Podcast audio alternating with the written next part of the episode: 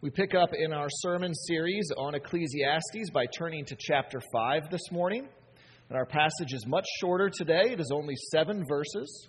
So instead of having a thoughtful and lengthy reflection on the way the world works, these verses are essentially wise instruction or exhortation for how to live well in the world. And they specifically address our words and the way we misuse our words in the eyes of God. Because our words often get us into trouble.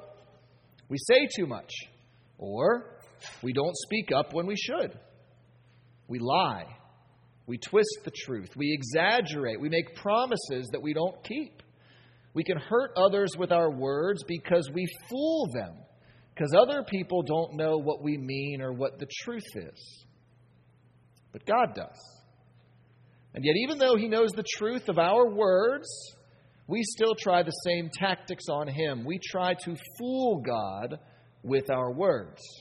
And the author of Ecclesiastes wants to show us the foolishness of thinking we can fool God with our words. And so he's correcting us with words of wise instruction concerning how we speak. And so if you would open up your Bibles or look in the bulletin to our sermon passage for today.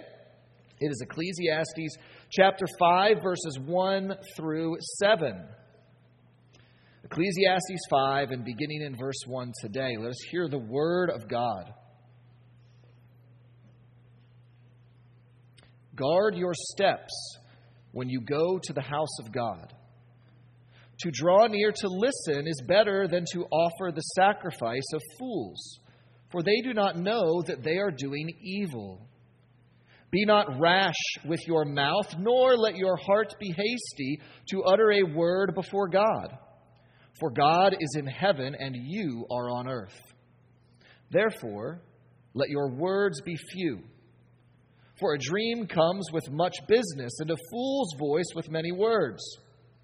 When you vow a vow to God, do not delay paying it, for he has no pleasure in fools.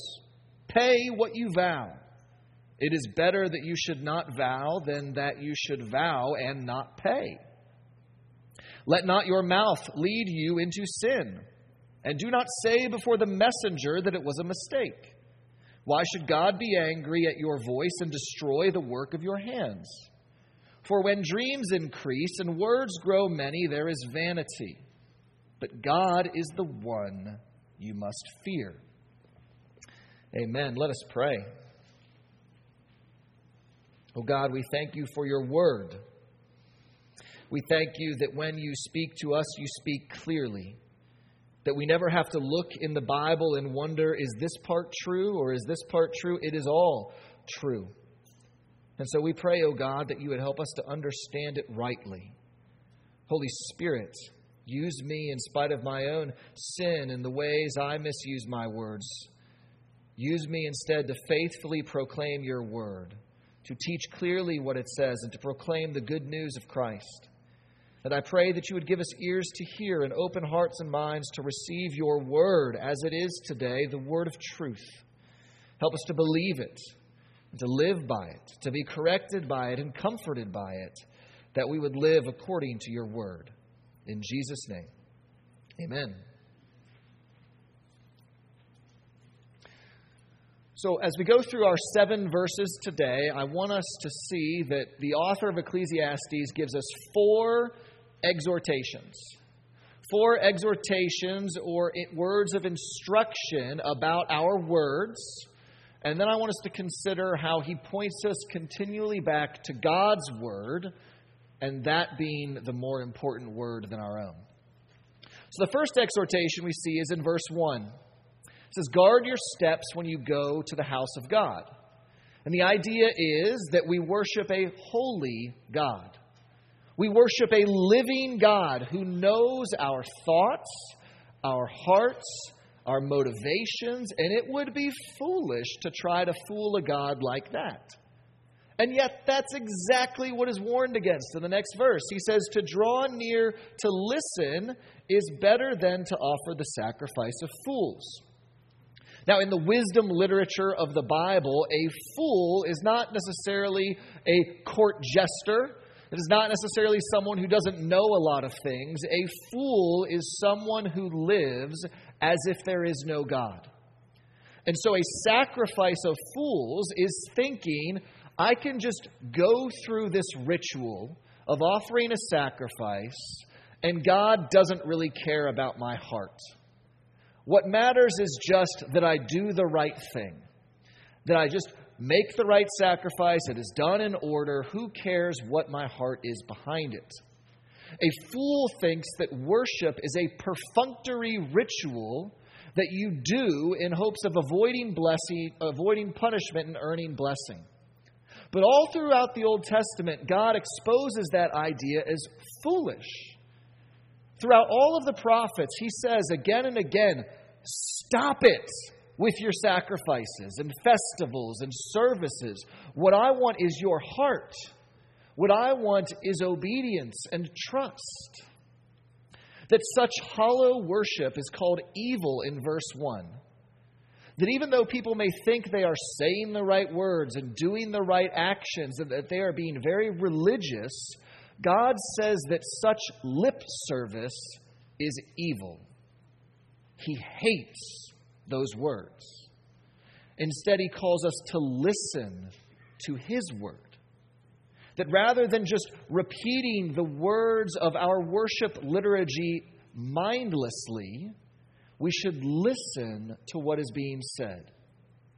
And so we need to hear the meaning behind our call to worship, our prayer of confession, our assurance of pardon, and the Lord's Prayer and the doxology.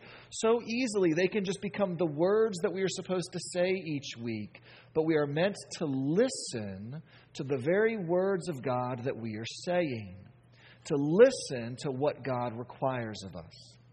And so for us today, this exhortation warns us against mere ritual. It warns us against clinging to mere church attendance thinking we can fool God with our physical presence in worship when our minds and hearts are elsewhere. It's an exhortation that warns us against merely putting money in the offering plate, thinking we can fool God into buying his favor when we don't really want to live for him. It's an exhortation that warns us against mindlessly repeating the words of God, thinking we are fooling him with just participating. That when we come to worship, we are called to listen intently with hearts and minds to hear how God desires true worshipers to worship from the heart and to not simply give lip service. And so that's our first exhortation. He warns us of our words in that way. The second exhortation is found in verses 2 and 3.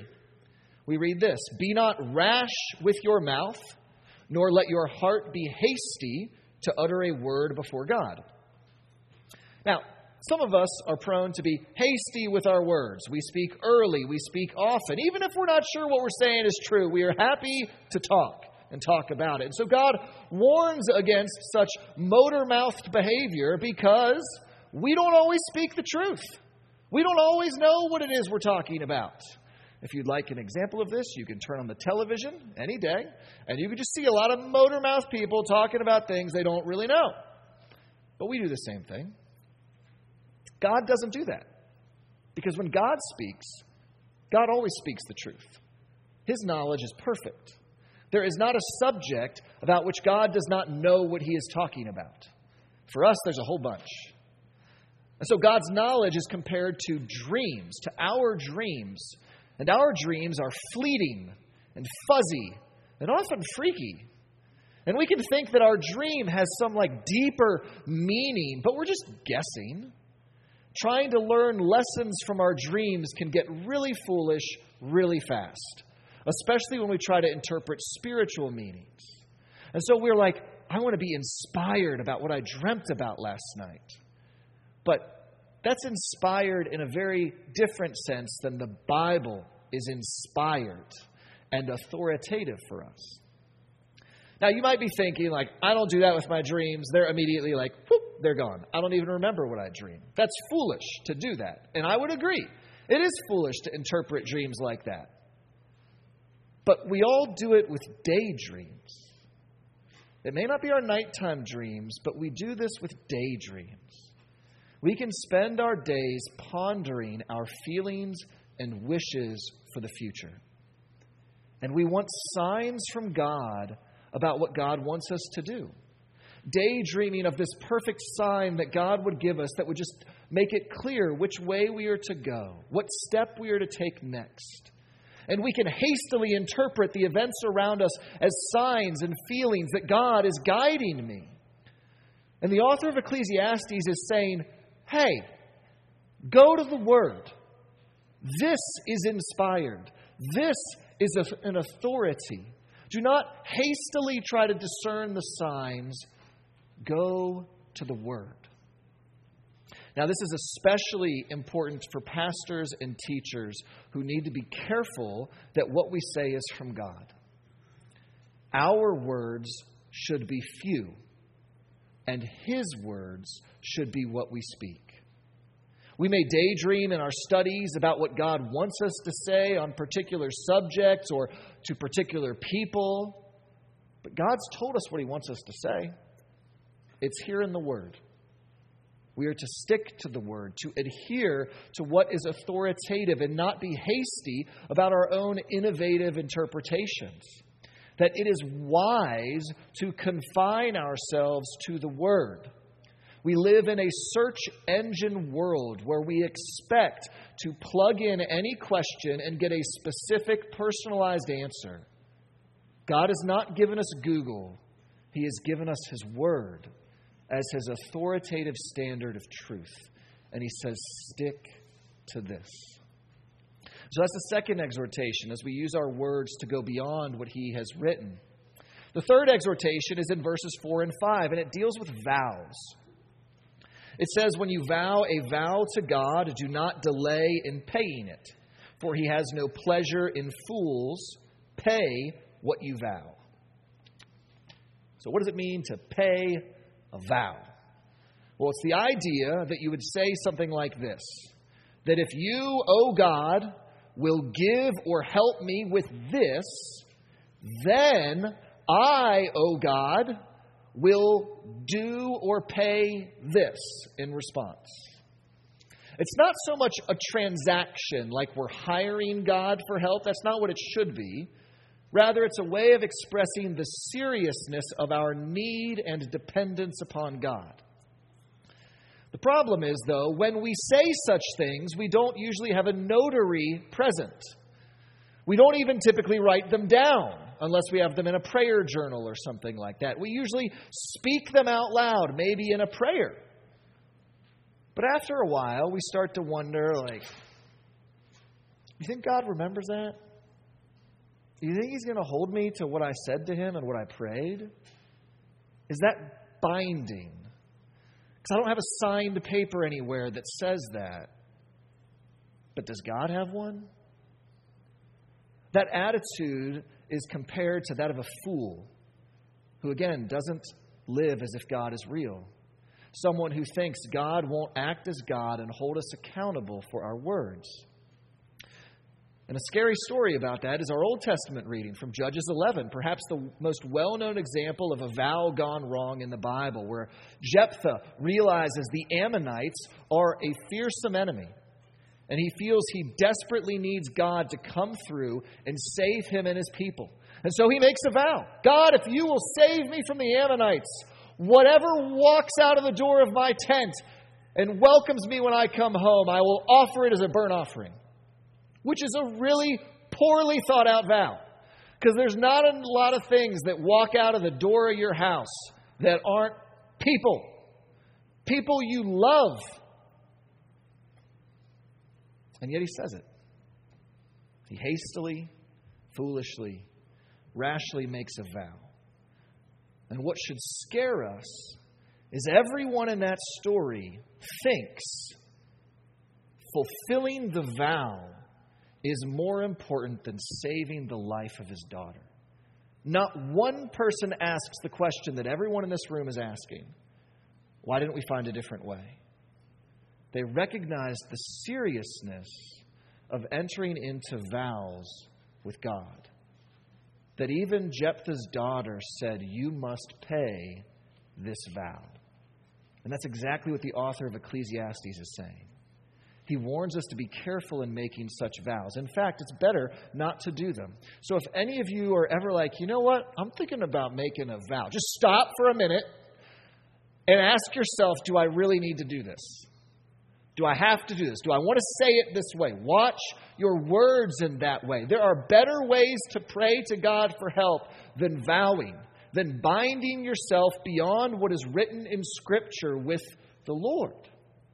It is enough to say, God, please help me. I will try by my grace to be faithful, by your grace to be faithful. Please help me. Today we tend not to make a lot of vows like that, but we do make some vows. We take marriage vows. We take membership or baptismal vows here in the church. And those vows should not be entered into hastily either. They should not be made foolishly we should think through what it is we are saying in those vows, considering the commitment we are making before God with our words. Now, thankfully, in those vows, we are promising to do things by God's strength and by His grace, in full acknowledgement that the people making those vows are sinful people, and yet we should still not make them rashly or boldly or foolishly. We make them humbly, knowing we need to obey the Lord. So that's that third exhortation to be careful about vows.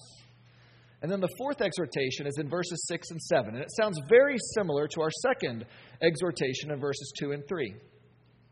Both of them focus on our mouths and our words. Both of them reference how dreams can be problematic. But the difference seems to be that in verses 2 through 3, we're talking about words before God, is what it says. Whereas in verses 6 through 7, it says words before the messenger. I'm not entirely sure who that messenger is supposed to be, but the likely candidates are all human. So, we need to be thinking about how we speak to other people less than how we think about how we speak to God. That's what this is focused on, how we speak to others. And as we piece the puzzle pieces together in verses 6 and 7, it seems like the issue is that we can exaggerate the truth out of a fear of man. That we try to make ourselves sound better than we actually are in order to protect a vain image of ourselves and of our work. You can think about this as a kind of verbal airbrushing. Airbrushing are those cover models that seem to have perfect skin. Well, someone went in after the fact to make them look perfect.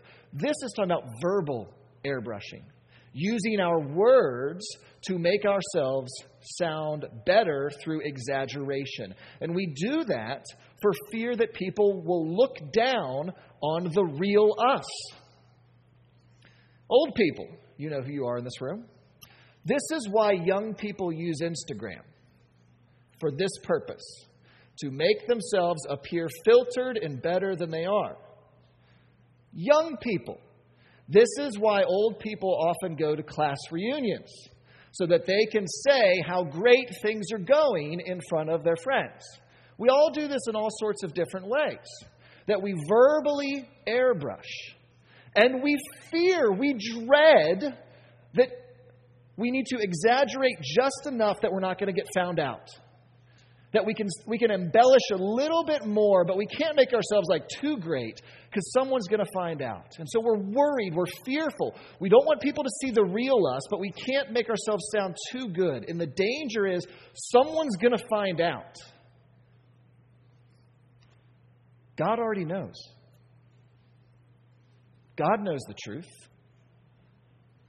He doesn't want us protecting some carefully crafted, vain image of ourselves. He wants us to be honest about ourselves. And He is willing, in His anger at our pride, to knock us down a peg, to humble us so that it is harder to hide the honest truth. Because when we are suffering and sick, it is really hard to find the right selfie for Instagram. There is no filter that filters out your sickness. And when we have been fired or mired in family squabbles, it is harder to boast at a class reunion. God wants our walk to match our talk. And if we are believers, then we need to be truthful about our sins and our weaknesses. And so we can say all kinds of things to make ourselves sound good, but is it true? We may say that our family puts God first, but do our choices match our words? We may say that we have a peaceful home life, but are we afraid to invite people over to see the truth? We may describe the faults of someone else, but are we worried that they might hear what we're saying about them because we've exaggerated it? The Word calls us to not so flippantly exaggerate with our words. Instead, we should carefully speak the truth about ourselves and others, trusting God knows more than we do, and the truth is just fine. See, God's Word is always more accurate than our Word. We may minimize certain truths. We may exaggerate certain truths. We may completely ignore other truths, but God's Word always speaks the truth. And His Word perfectly reveals the truth about us. And that truth is a fearsome truth. Because I imagine all of us can remember some of the words that we have spoken that we are ashamed of. Words that we wish we could take back. God remembers not just those words, but every word you have ever spoken. And the Word says that He holds us accountable for that. He tells us in His Word that we all deserve His holy judgment because we have all told lies. We have all twisted the truth. We have slandered others, gossiped about people. We have vainly protected our own image with exaggeration. And we have neglected God's words. We have done plenty of wrong with our words. And there is no way, no price we could pay in any vow that would make us guard our words perfectly from here on out. We can't do it. We can't just be better. Thankfully, God's word says more than a word of condemnation. Because not only is God to be feared, he is to be loved. God does not just speak judgment, he speaks words of salvation and hope. See, even though God is holy, he is also merciful. And we are told that Jesus, God's only Son, was sent to save sinners like us. That he suffered and died in our place so we could hear his blessed words of forgiveness and acceptance. And the Word of God tells us that this salvation is a gift to all who trust in him who trust in the Word about our sin and our need to be saved in Christ. Today, you may not believe the Word of God, but I want you to hear the Word of God today. See, you cannot fool God. You may be living today, possibly, as if God doesn't exist, but are you sure about that? You've been wrong about plenty of things before. Are you certain there is no God? You may want God not to exist, but have you exaggerated your confidence in your unbelief? Because our words cannot create whatever reality we want to dream up. God is either real or he is not. Don't foolishly disregard the evidence in his word. Know also that we cannot talk our way out of judgment. I'm sure your words have saved you before. I know my words have saved me. They've saved me out of parking tickets. They've saved me out of detention. We may even have talked our way out of being fired or other bad things. We may even think we have an excellent case for our own goodness and innocence. But know that it is God's word that is the standard by which we are judged. It does not matter what your words say about you, it matters what God's word says about you. And God's word says that apart from Christ, we are all sinners and dead in our sins and under the wrath of God. So do not rely on your own words to save you. Look to the word of God to save you. Because God offers us something better than our words could ever do.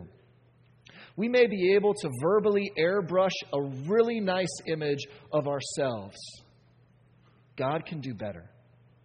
Instead of just airbrushing away our sins, God atones for our sins in the flesh.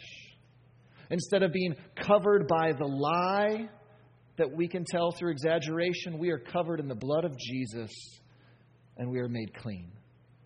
And as we read in the New Testament reading, Jesus' sacrificial death makes it possible for us to come before this fearsome God with confidence and assurance. We can come with a true heart, freely confessing, Yes, God, I am a sinner, and at the same time, Yes, God, I am saved in Christ. That's what we do each Sunday as we gather here for worship in a joyful fear, not dread but a reverence that there is a real God who is really holy, who out of his grace has shown mercy to us and saved us in Christ. So may we not neglect to come together, but may we come to hear his words each week as we confess the truth of our sin, trust the promise of his salvation, and live by his commands and his strength. May that be true of us today and every day as we gather. Amen. Let us pray. Lord, we thank you for your word. We thank you that you speak clearly to us, that the standard is clear and that we have fallen short of it. And we ask, O oh God, that you would help us to see that there is not just a word of judgment, but there is a word of hope. Help us, O oh God, to watch our words. Strengthen us by your Spirit to sanctify us the Bible calls the tongue a restless evil in so many ways, and it can be for us. So please, O oh Lord, help us to guard our words better and help us to speak the truth. I pray, God, that you would seal these words from your Bible in our hearts. Seal them in us, plant them in us, and help them to grow, that your truth might work in us in such a way that we would live more and more for you and for your glory, proclaiming the goodness of Christ to all people. It's in his name we pray. Amen.